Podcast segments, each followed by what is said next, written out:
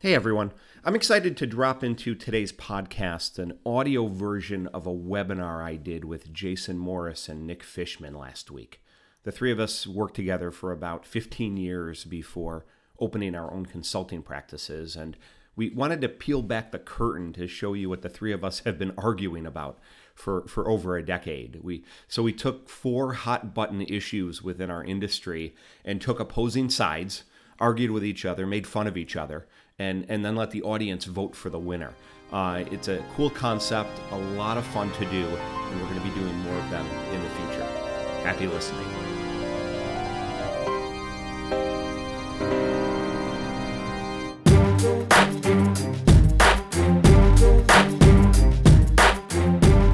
Okay, we're going to get started here. Everybody, thank you so much for joining us today on the Background Screening Battle Royale, as we've dubbed this webinar. Who argued it best? Really looking forward to today's content. As you all know, we have been bickering between Jason and myself and Kevin as well, like an old married couple for years now. And you get to witness our immaturity and intellect or that or lack thereof today and decide who won the arguments that we're actually going to be debating. So we're really looking forward to this and think this is going to be a productive conversation. I want to give everybody a note, as I had mentioned a few times before, that all of our attendees today are on mute. If you have questions, please use our Q&A panel, and we will get to your questions as quickly as we can. I also want to acknowledge the fact that you are seeing a new logo for the first time, and that is the iCubed logo. We had mentioned maybe a couple webinars ago and probably announced it a few other times that Kevin, Jason, and I were going to be collaborating on a new consultancy. And iCubed is, in fact, that new consultancy. We will actually have a real website sooner rather than later. But I'm going to let Jason tell you a little bit about what we're doing and why we're doing it. So the reason we decided to do this was we're better conquering the universe together than separately. The three of us have worked together for over 20 years and really don't do the same types of consulting. So we put our heads together to figure out how to best manage this and came up with this idea. Our focus areas are advising not only CRAs and background screening companies, but also companies in the supply chain and customers. We are continuing to do recruiting and helping companies scale their business. So there's probably about 10 different services we're going to offer when we launch the website, but those are the main things. And we're excited to continue working with everybody in the industry and continue to excel the industry that we all love so much. Well said. Let's get after it. Okay. So today's combatants, by now I'm sure you're familiar with the three of us. As Jason mentioned, we've all been working together for over 20 years now. A couple of things about today's debates. You know, we chose topics that we're continually hearing about. And the truth is there really is no winning or losing argument for either one of the topics or either one of the sides that we're going to be debating. We could all argue for the other side of these topics. So a couple of things that you should know, these are unscripted. We knew which debates we were doing. We knew who was going to argue what positions. We have not talked about these positions. So what you hear is literally going to be unfiltered. A couple other things that I'm going to tell you in terms of ground rules. Each of us, the way that we're going to open this up is that each participant in the debate will get 2 minutes for opening remarks. And the order is going to be determined live in front of you by form of rock, paper, scissors. And so each person gets 2 minutes at the front, and then the moderator, whoever is not arguing that particular debate, will ask questions of each one of the participants. When we're done, then you guys are going to get to vote. And this is going to stretch my Zoom capabilities, but somehow we're going to get a poll question up there for you guys to be able to say who you think argued it best, and at the same time also which argument you agree with more. And so we will get after it now. Let's look real quickly at what our debates are going to be today. As you can see, our boxing gloves there, we're ready. The first debate that we're going to have today, I think, is a very important one. And, you know, it's very provocative the way that we've kicked this one off.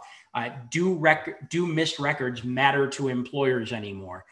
Jason and Kevin are going to debate this issue, we might as well get started. You guys ready?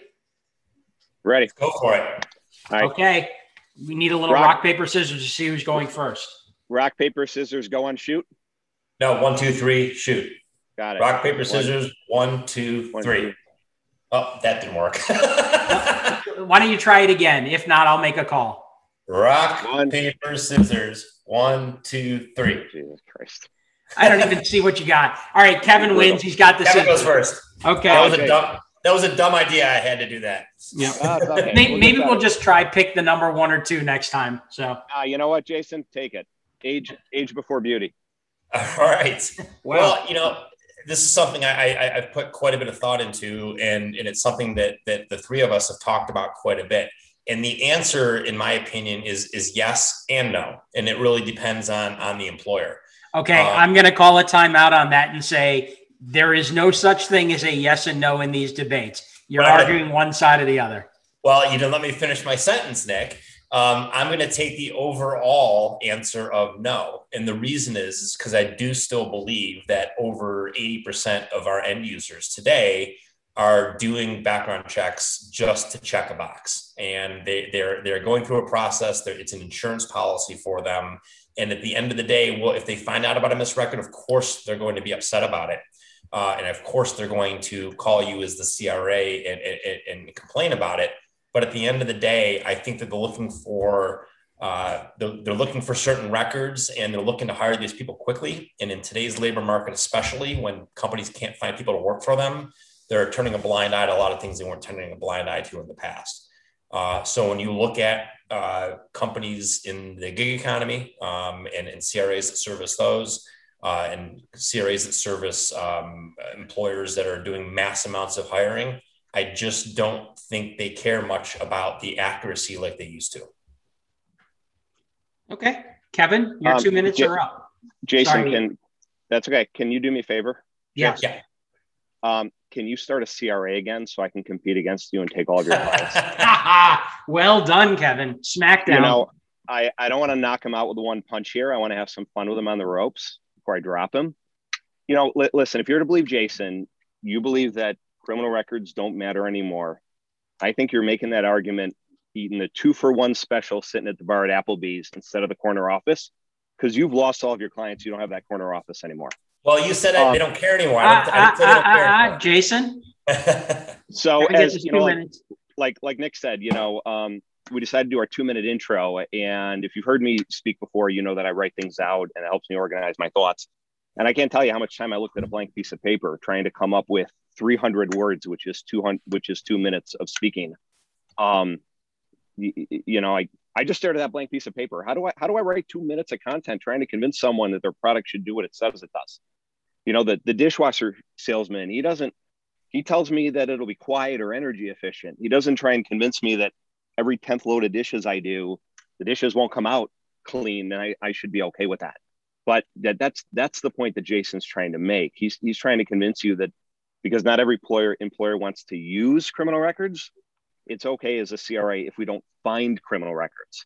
And that's the trap that I think a lot of us fall into because searching, reporting, and using are 3 different things. And in our industry, you can't separate the egg white from the egg yolk. And I think the other argument boils down to, you know, we can't live in a world where we are good enough to find the manslaughter, but indifferent enough procedurally to miss the disorderly conduct. So I'm going to pause here. Then we're going to talk back and forth. But when it's my turn again, we're going to talk about the data providers, the end users, the support team, and the risk of that approach at scale. Okay. Jason, do you have a rebuttal to Kevin? I think that there are a lot of employers that the accuracy of the criminal records are very, very important, especially in a lot of regulated industries. But when you look at the overall hiring that gets done in the United States, you know, these things aren't a problem until they're a problem. So if you hire somebody and you find out a year later that the background screening company might have missed something, But as a result of that, you've got a great employee who's been a great employee for you. Why do you care? I think it's playing into a lot of the recidivism studies and the EEOC initiatives to give people a fair chance. So I just don't think when it comes to minor crimes, especially, that companies are as concerned about that as like they used to. And that's evident with a lot of the end users today that are using mostly data products and not really going and doing the gold standard of going to all the counties under all the names for that criminal background check. The second point I would rebut that with would be, don't forget that recruiters are trying, they're going through the hiring process and the background screening process. They're not trying to exclude people. They're trying to include people. They're trying to hire people. And I think that the missing of a criminal record becomes less and less important as these employees become more and more successful with those companies. So real quickly, Kevin, before I turn it over to you, Jason, yeah. I have a question. So you're suggesting that the minor crimes don't really make a difference. And by and large, for many employers, an individual incident might not make a difference, but a body of work does. Are you disqualifying the fact that that's important? No, I'm not. I mean, again, I'm talking holistically. I'm talking about when you have, 100 employees that have been hired for 100 different companies, what's most important to them.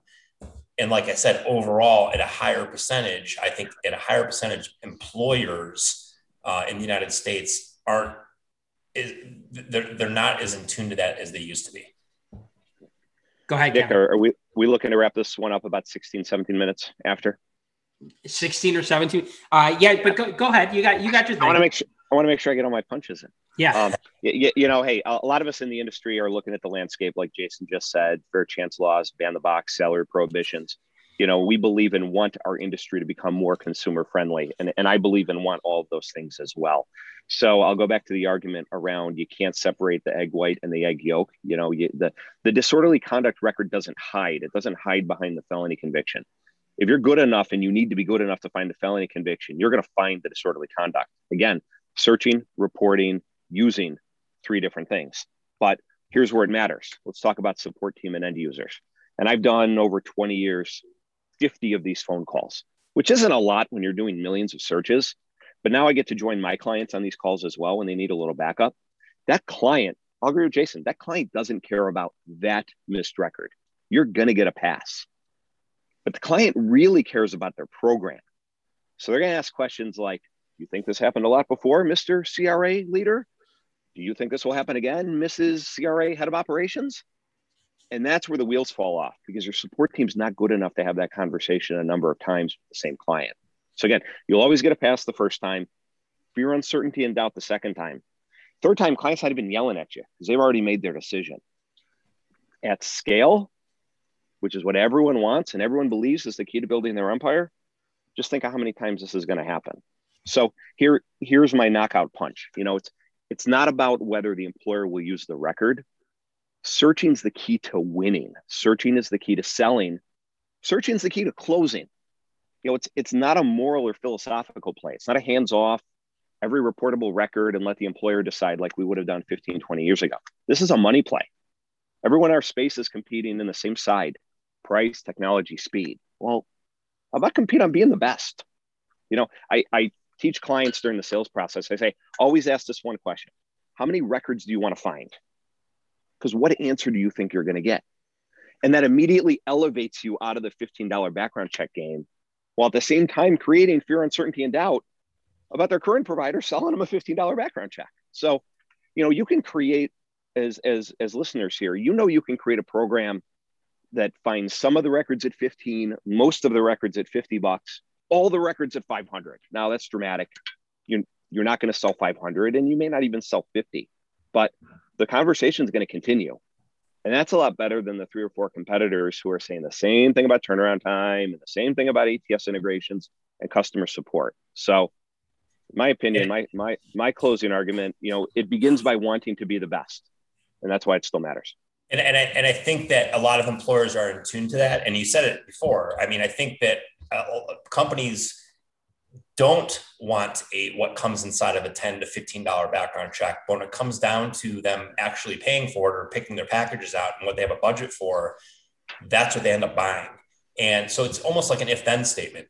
If you buy the gold standard, then you will not miss many records. If you buy the $10 to $15 background check, you're going to miss records. You need to be able to accept that. And I think that they do accept that when they sign the contract. I don't think they do. I think they're saying for $15, you're going to get it. I don't think they wait three times. I think they're gone. Yeah. I have a couple follow-up questions for you guys. And I know that this might stretch this particular argument a little longer, but it's worth digging into because I think this is an important topic.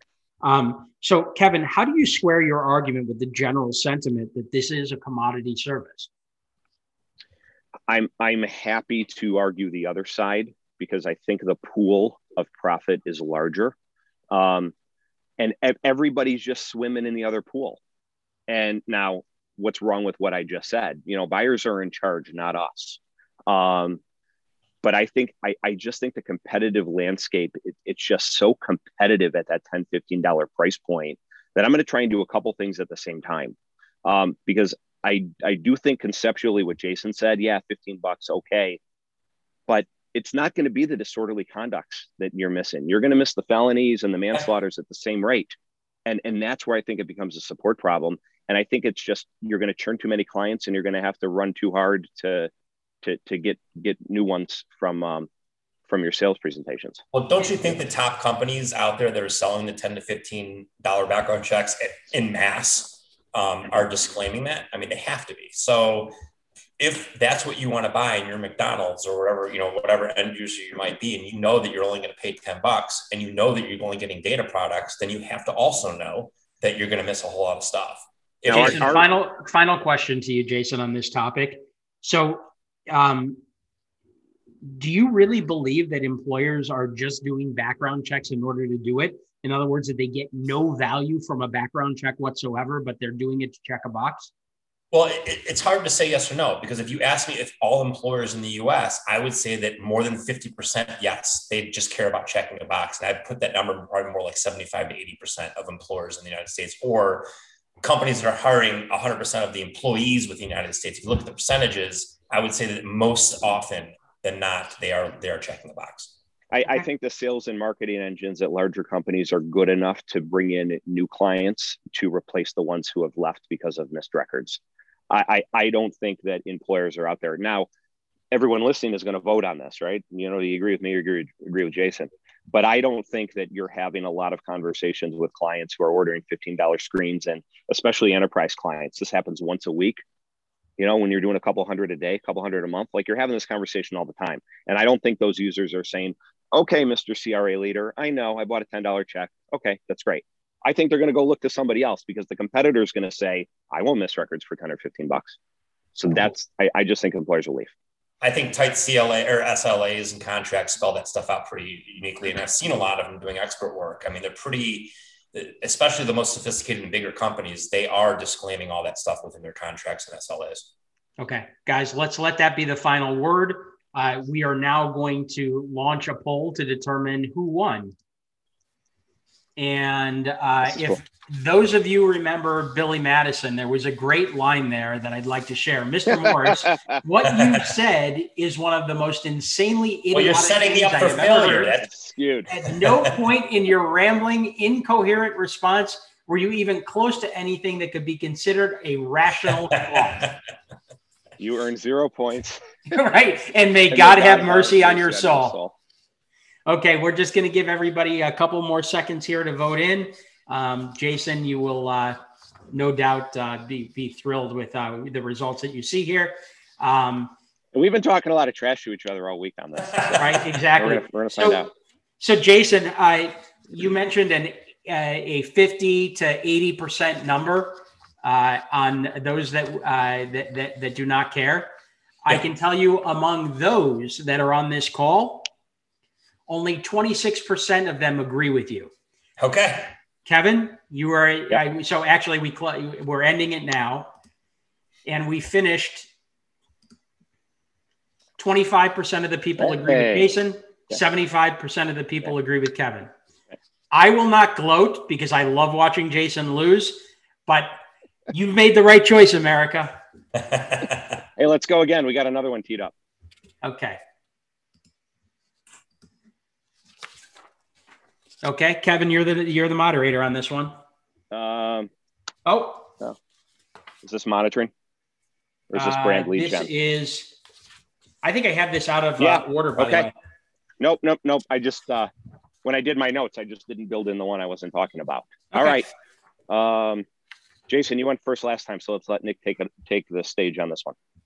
Okay. So first of all, I want to give a big shout out to Greg Debecki from Corporate Screening, who actually reached out to me on this particular question recently. And I had a very definitive answer for him. The same. Oh, speaking of that though, we didn't do our shout outs this time. Yeah. Oh, that's fine, but I'm about to shout you down. So did Greg also take your face and stretch it out? No, but I'm working on that, Kevin. Yeah. All right. Okay. So what I'll tell you is the same thing that I told to Greg, and that is an easy answer, a very easy answer for me. And that is, you are not selling anything in this industry until you have created some kind of brand awareness. We have seen it time and time again. Certainly when we were building Employee Screen IQ, and even since that time, you see how many competitors are in this space.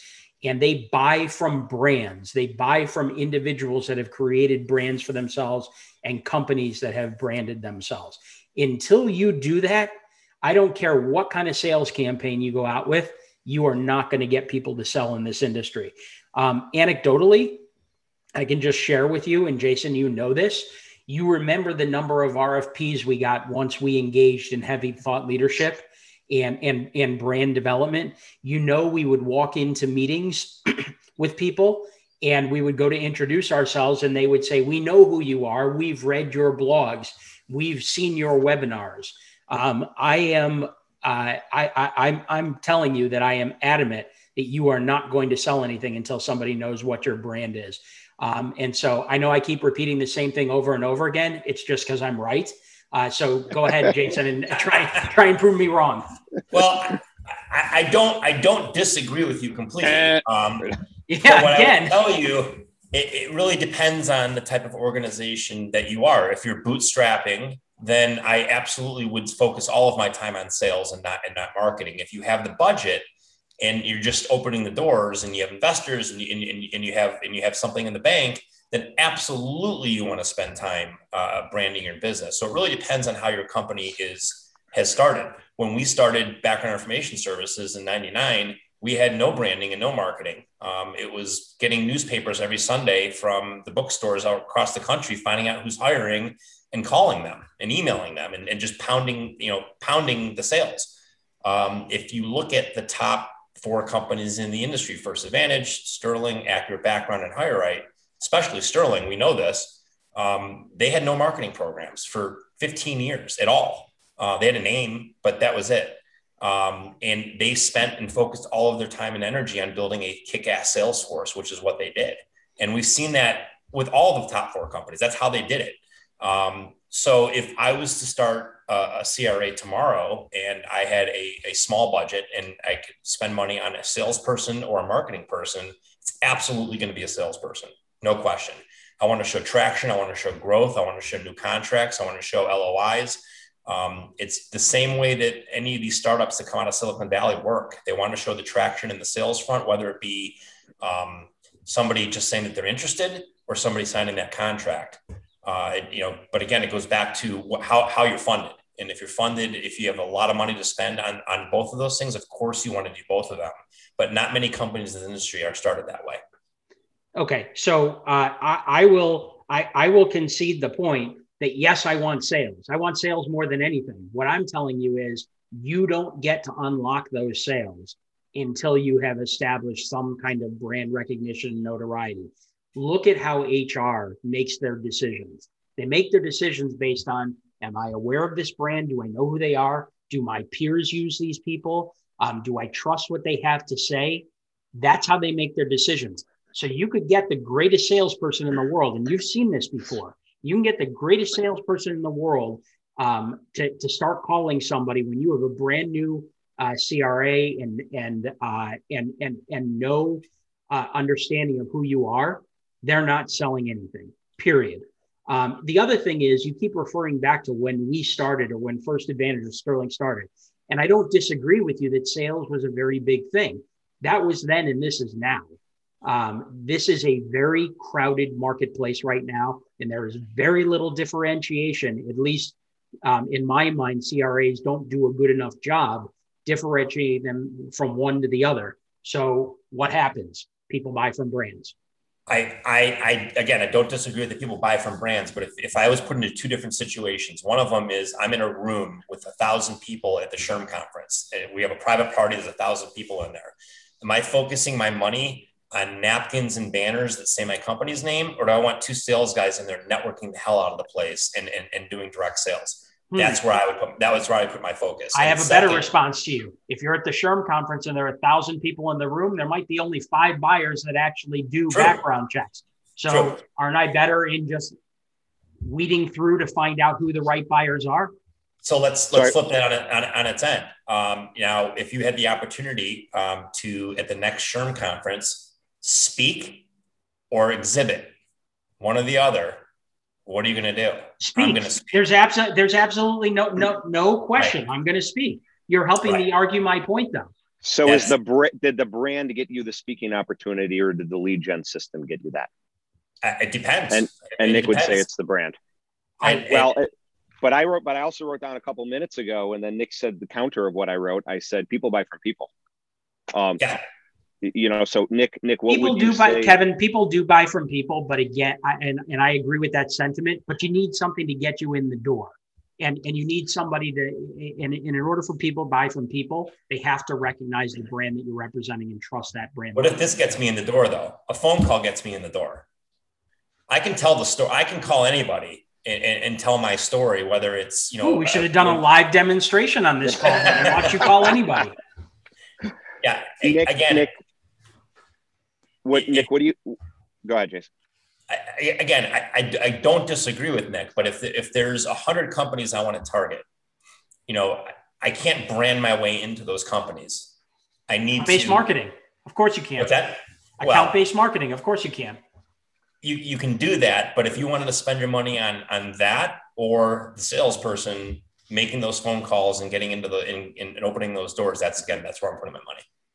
So a question for each of you.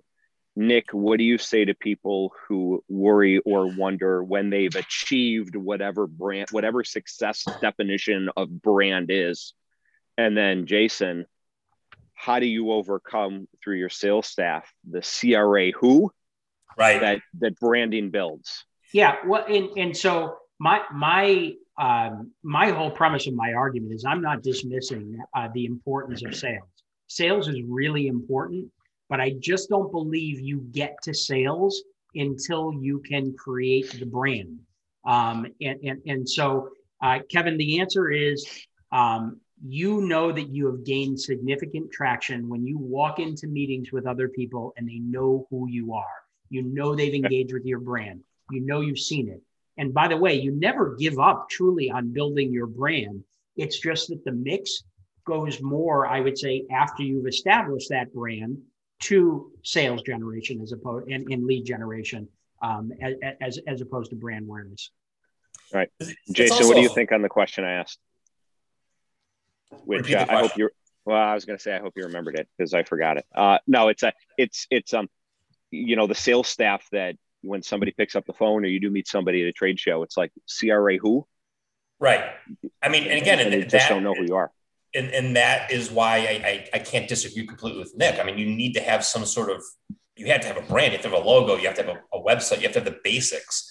But if you have those basics already, which any company, you know, I know this is all hypothetical, but no company's going to launch without those things. So if you're going to have those core things. Those things are just, those things are just the greens fee. That doesn't, to me, that doesn't really count as brand awareness. Right. So let's pretend that everybody has those, and then you each have a budget of $10,000 to generate the cash register singing. Where are you spending that money? And again, I don't disagree with what Nick's saying, but for $10,000, I'm having people pound the phones. All right, Nick, final word. Yeah, I mean, again, I I don't think that I can debate the importance of sales in an organization. What I debate is the order in which it comes. And in my mind, you cannot, I'll just keep repeating this, you cannot sell until somebody understands what your brand is and how you're different from your competitors. Until you establish that, you know, you're dead in the water. Okay. All right. My only counter to that would be then how do all these startups that don't focus on the marketing and the branding from, you know, when they're first trying to show their seed acceleration, they're doing it through sales and not through the branding. They don't have the money to do branding yet. Time to vote. Oh yeah, sorry, that's up to me. Hang on here. Okay. Let's see here. Got some good comments and questions on the yeah, chat. Yeah, we really do. Okay, yeah, who won? Guys. The quick answer is here. His name rhymes with Vic Nishman. Go ahead and take a few seconds to vote there. Free consulting hours from Jason Morris if you vote for me. Well, you get what you pay for. Okay, this is we're neck and neck, Jason. I think this one's going to be pretty split down the middle. I need to vote. Damn it. We can't vote. Yeah. Too bad. So sad. All right. We'll give everybody just another second here to log in and we'll go from there. Uh-oh. That must mean he's losing. Looks like we're done. Oh, look at that. Hang on. I see it. I feel like I trounced you, by the way. And I'm going to hang my head in shame over just beating you by a couple of one vote there. Actually, I think that's still within the margin of error. You didn't cover the spread. All right, a loss is a loss, Jason. Okay. 0 for 2. We'll stop sharing that and go back to our next debate. I'm the moderator on this one. Kevin and Jason will be debating this. And the question is, will continuous monitoring ever gain traction with CRAs? And again, I want you guys to pay very close attention to the way that I'm wording this. Will it gain traction with CRAs? So which one of you is going first on this one? I'll take it. Okay, it's yours. You know, why won't it take off? Because I have a really long memory and a really good calculator. It's not going to take off because it never has. And it's not going to take off because it's expensive. Now, I'm going to revisit each one of those in a minute and in more depth. But, you know, listen, I've been in the business 20 years and post-hire screening has been around every day of my career. Now, it's not a new concept and it's a little different. You know, we're calling it different things. We don't say phrases like infinity screening or you know, anymore. And yes, the data, the technology, and the pricing is getting cheaper. But you know what's not improving? Mass adoption rates, which is going to dictate to CRAs what we do. Now, yeah, Uber and Lyft and DoorDash do this. Why? Because their business depends on public confidence, and every above-the-fold negative Wall Street Journal article knocks $100 million off their market cap. But the enterprise-level B2B manufacturing company that makes the part, that makes the part, that makes the part that goes into something you buy at Target, no way. Now, Jason's going to argue you should do it. And guess what? I agree. You should do it. But I said two things a minute ago. I have a long memory and a great calculator. So I'm gonna pause here and I'll let Jason weigh in before we get to that. Well, the infinity screening of yesterday is not the monitoring of tomorrow. It's a completely different animal. It's a completely different product. It's approached differently. There's different data sets that are used.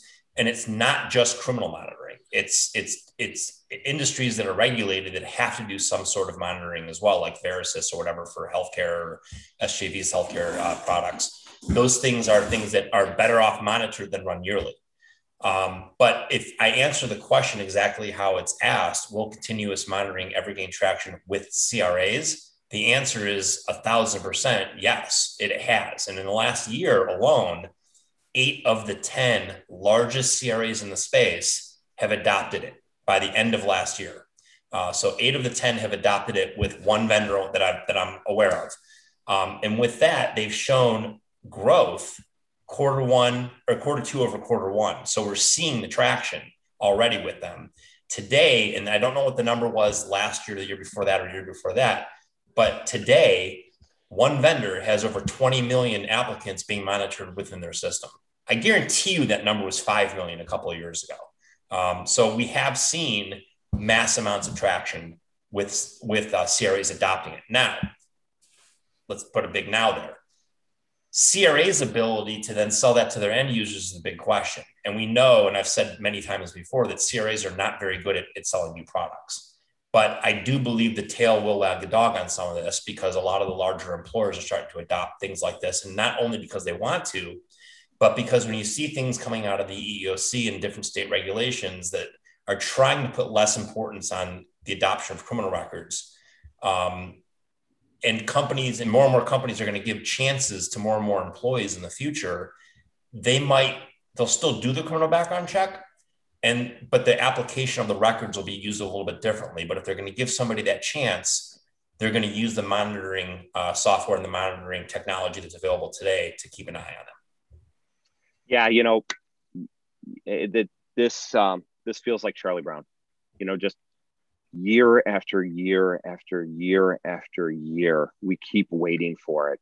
And I, I don't know what adopted means, and I can't, I know the phrasing of the question, but I think it's tough to separate, the CRA from the employer, because ultimately they're going to do what their end users demand. Are people bolting it onto their product lines? Absolutely. Do licenses need to be monitored? Absolutely. But if the business owners and the leaders on this call are looking at their business, pre-hire, post-hire monitoring versus pre-employment screening, it's just a really small percentage. Les Rosa and I were talking about this a while back. As an industry, we struggle selling once a year database rescreens for $5. We can't sell once a year current county residence checks for $10. So what leads us to believe, and I'll use criminal monitoring as my example, what leads us to believe we can effectively sell continuous monitoring for $20? So, I'm going to use some of Jason's words before on his first argument. I'm going to hit him with this again. The prime argument for diluting screening standards, right? If we think back to our first topic, is to reduce in part the price you can sell at.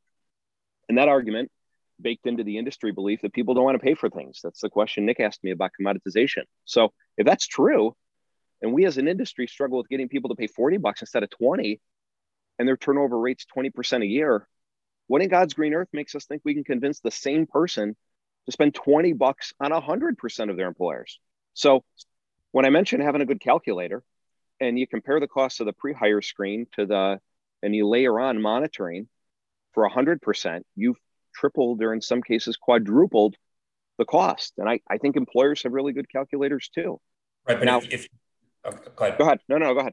If you look at, the top 4 screening companies in the United States cover over 60% of the volume that's done by background screeners in the United States. Those companies and the 4 under them are adopting this at a high rate. Now, you're not seeing that. So now let me ask you a nuanced question. Mm-hmm. They are adopting it, or they have clients that are using it? Which one of those two? Both, because if you look at the number of records that are being monitored and how that looked 2 years ago, you're seeing that growth. So Kevin, you're not seeing, your calculator and you look at the past, you're not seeing this, but you're seeing this. And that's what these products want to see when they're selling them to the CRAs. Now, what you're also not seeing, and I've never seen it for $20.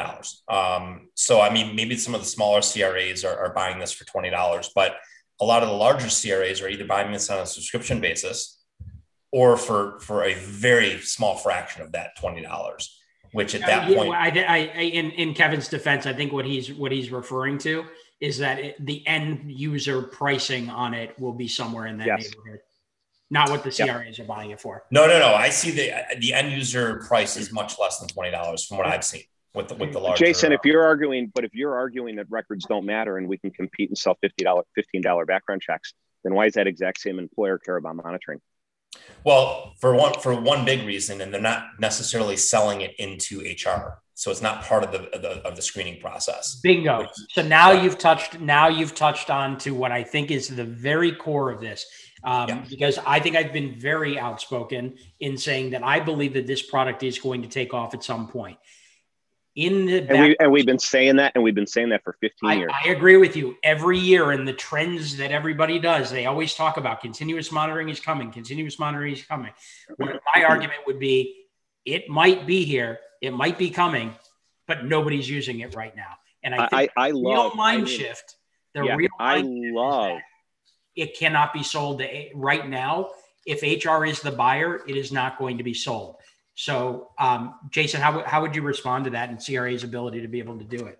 Well, again, it's the CRA's ability to penetrate a whole different market and a whole different customer. It could be risk, it could be loss prevention, it could be IT, it could be a plug into the IT, to an API for IT to monitor the people that way.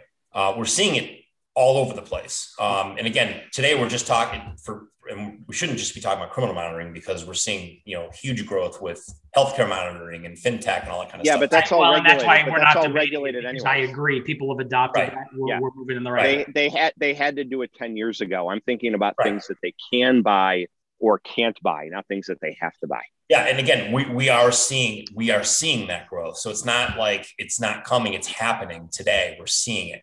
And we talk to the same people at the same trade shows, and same questions every year. And now, don't get me wrong, I love post-hire monitoring, and I think everybody listening is looking in their building and they're saying, "Am I more successful in selling it, or aren't I?" I think it's criminal, pun intended, to let someone walk in the door as an employee and do nothing for 15 years. I love what the data providers are offering. I love the technology is getting better, the filtering is getting better, and the cost is declining. And I still don't think it's enough. I want to be on Jason's side. Now, I'll give you a couple of practical considerations. Hurry up and do that. Because buyers will say. Move on. I've had a number, and we all have had, number of enterprise-level HR executives say personally, the headaches this causes aren't worth the limited utility it returns, especially relative to the price. The admin gets walked out the door on Friday for doing something. The VP of sales does the same thing on Monday. On Tuesday, the CEO is walking into the HR manager's office. Think they're going to have the same conversation? I think my final thoughts, I think it's just too expensive and the hassle's too great for the cost and the value it returns. Last point, last thing I want to add into this, Kevin, and I know I was somewhat critical of Jason's argument. Now I'm going to be a little bit critical of yours. If you look at some of the public filings that have come out in the last couple of years. That's what I was going to say, yeah. Yeah, then go ahead, Jason, finish. That was my final thought. I've talked to two analysts that have analyzed this industry quite extensively, and one of them, is the S1 that was filed by First Advantage, where they see the current market between $3 and $4 billion is the total addressable market for background screening, but the post-hire market, which includes all the monitoring products, is almost double the pre-hire market. So really smart people have done a lot of analysis on this industry and see this as the next thing. Again, has not been adopted in the last 10 to 15 years. That's for a lot of different reasons, but there are powerful dollars behind the products that are out there today. Hey. And they're doing it. Now, you mentioned trade shows. Well, we haven't been to a trade show in 2 years, but in the last 2 years, these products, that's when we've seen the most growth on. So, I think everybody's doing a real good job trying to make a market. I just don't think anything's changed with the calendar. Okay. I think in 3 years, it's Charlie Brown. In 3 years, we're going to have the same conversation. Why won't the phone ring? So we're going to go to the poll. So I'd like to say that Kevin made some good points, but we all know who won. Why is your name on there? Oh, I think originally I thought I was arguing this. Yes. Right. For those that see Nick Fishman up on the screen, it's not actually me. So in the event that you really don't like me, it's Kevin's. That's a win by default. Right. Oh, it's supposed to be Jason's? Oh, yeah. Perfect. All right. We'll give everybody a couple more seconds here. Oh, wow. Look at you, Jason. Surging ahead here. I know you can't see it yet. All right.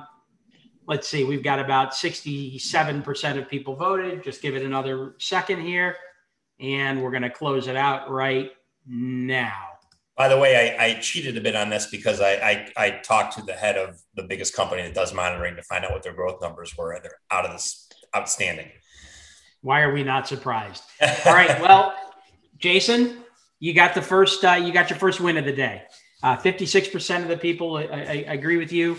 Kevin, 44% agree with you. I guess I would just follow up that poll and that debate among those that are responding and saying, okay, I agree with you. Continuous monitoring should be a thing. Why aren't we seeing results yet?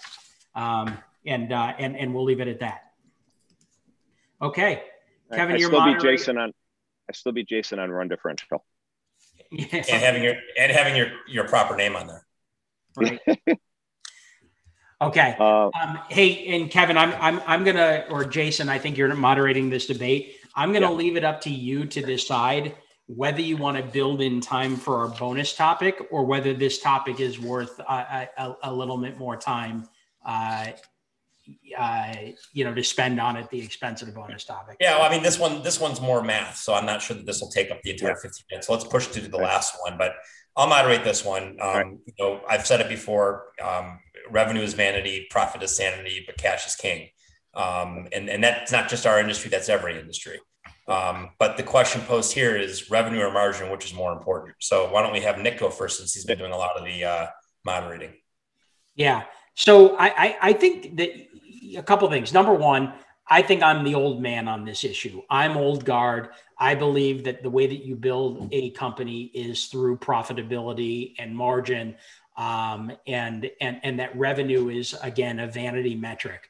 I know that's not necessarily how a lot of, you know, startups are working these days. To me, that's just for me. You show me a business where I can build a lot of profit margin, build a lot of value for myself. And I would always rather that than a lot of revenue with very little margin to it. If you think about what margin and profitability allows you to do, it allows you to make a lot of decisions without being forced into decisions. You know, in other words, let's say you need to add more customer service or more marketing or more anything to your business. If you're strapped for cash, if you're not making any money, you don't have the ability to really invest in those things and then go find a lender for something like that. That could be very difficult if your numbers don't look good. So to me, it buys you breathing room. It buys you the ability to fix things. And frankly, it buys you the ability to sleep at night. You know, I think this question actually should be changed a little bit. It should be, if you're not funded, like, so if you're not like funded by, you know, a bunch of investors or private equity or something like that, you know, which is more important? But I think you should probably answer it both ways. If you're a company like Checker, that's got a $2.5 billion valuation with, you know, $700 million in the bank, this is a much different answer than if you were talking about Employee Screen IQ. Yeah, and look, I don't want to specifically talk about any individual CRA, but if you look at something like that, eventually, if somebody's giving you money, if somebody's lending you money, eventually you got to make a profit. That's, you know, right?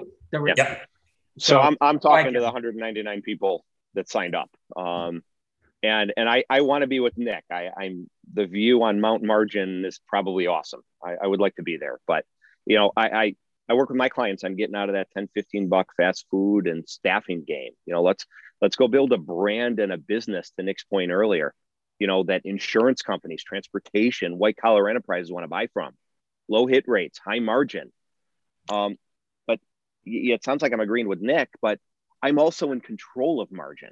I control the size of the office I lease, the salary I pay myself, my team, the prices I charge, the price I pay for data. You know, that those are the choices I can make. But I can't make any of those choices until I have someone who wants to buy from me first. So that's why I'm arguing revenue. You know, 70% of our audience when the three of us speak is VP level and above, and, you know, C-suite business owners. If you're a business owner here, you don't want to do this for the rest of your life. You want to go sit on that bar stool and have that 2-for-1, you know, Applebee's special that I mentioned, but can't do that if you don't have revenue. You're a big fan of Applebee's, Kevin. I am. A buyer. So, you know, if we put our acquisition hat on and our exit strategy hat on, a buyer's going to look at your business and see what they can do with the same revenue. Can they do it better, faster, cheaper? Can they make more than you did? Or do they just want the future cash flow? You know, they're going to write you a check, but the check's going to be a lot bigger if you have more revenue. So like my other arguments, that this isn't one dimensional. I love that you just, I love that you just said that, because I'm going to argue the exact opposite thing. They are going to buy based on your profitability. Now I'll concede the point that they might be able to see efficiencies that they can add to somebody that has revenue and be more profitable.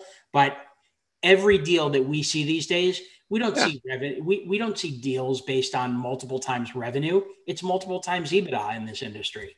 And so you got to factor in their synergy. So if you have a company and you're making $5 a year profit, and you have a company that's making $0 a year profit, and your acquirer is going to see synergies of $7 out of that $10 on either one of those deals, you're going to get paid more on the company that's already making the $5 because you're being paid on your profitability. Now, having said that, those companies that have never made a dime, they will get bought for a good price. I mean, they're not going to not get, purchased, but it just really depends on what stage of the game that they're in. So, here's what revenue gives me. Revenue gives me opportunity. Revenue's power. It's the lifeblood of a new business, because once I have revenue, I have a client. I can sell them something new next year. I can figure out how to do something better, faster, cheaper inside my own building this year. Not if you can't keep the lights on. I can't do any of that if I don't have revenue. So let's think of the landscape we have today. Okay. Clients are going to leave. They're going to leave for a myriad of reasons. Maybe they don't like Sally in support, who's the sweetest person ever, but they're not feeling it. VP of HR left. The new VP wants to bring their own person in. When that happens, is your leadership team saying they're worried because they lost margin, because they lost revenue? Because you do got to keep the lights on. You have variable costs you can cover, but you're not going to be able to do that by next month's payroll. So I've already said I'm a margin guy. We do this to make money. But think of what's happening right now. We're 15 months into just coming off a global pandemic, and it's great for screeners now. I said a lot last year, if this is going to be a quick and easy thing, we're not going to see new business. People are going to call their employees off the couch. Those employees are gone. So this is all new screening for us. Okay. But as business owners and as leaders who are coming off a really bad 2020, what are they going to do? They're going to tuck their tail between their legs and go home? No, they're going to go out, and we're seeing some aggressive discounting right now. They're narrowing their margins. They're coming after you and your clients. Kevin, I think part of that is that a lot of them pared their staffs down significantly. Yeah. And they've started outsourcing more of this so that their fixed costs are much lower. They can afford to drop lower because they don't have this massive overhead anymore. But here and now, 2 years ago, I am dying on Mount Margin. 2 years from now, I'm dying on Mount Margin. Right now, there is so much aggressive sales and marketing activity in your space. They're coming after your clients. You're going to lose some of them. If you're capitalized. You have to replace it by going and taking other people's. I love margin. I just don't love it right now. So I'll cut that off because we're going to get to the next question. But I will say I agree with both of you, because if you're capitalized and you have money in the bank and you have investors or whatever, I would just build logos. I want to have as many logos as I possibly can, and then I'll show the profitability later. Yep. But if I have no money in the bank, or very little bit of money in the bank, I have no choice. You can't just sell revenue. You got to make money, or you'll be around for another month. Yep. So on this one, I can't do anything if I don't have someone to sell to. I can figure it out tomorrow. No talking about bowling is going on here, Mr. Bachman. In this one again, who won? The appropriate response is neither of you idiots has the first clue. But since that's not an option, you get to vote for either myself or for Kevin. And we'll give everybody a couple more seconds to weigh in here. Kevin, no tipping the scales with additional commentary. I've got plenty of my own. Okay. And we're going to end the poll now. Uh-oh, Kevin. I can't see it. Hey, whoops. Nick, my 20. Yeah.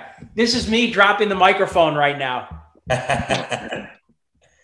All right, let's get to the last one, because I think this is a cool topic. Yeah, and I mean, I know we've gotten a number of questions. I think a lot of them are actually comments, and we can try and look at that. But I agree with you. Let's get to the next topic.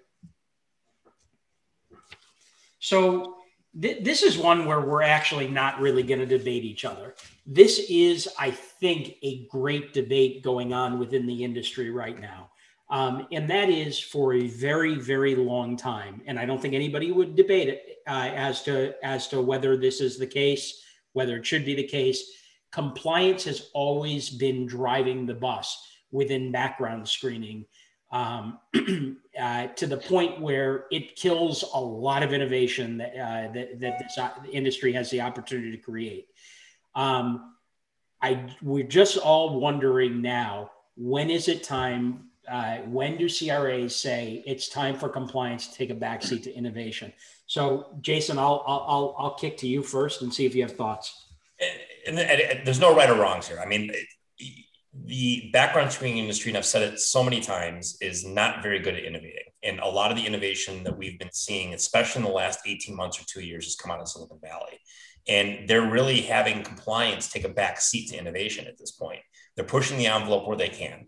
And the idea is that if something isn't 100% compliant, they'll work that later on, whether that be changing the way it's done or trying to change the laws and the regulations.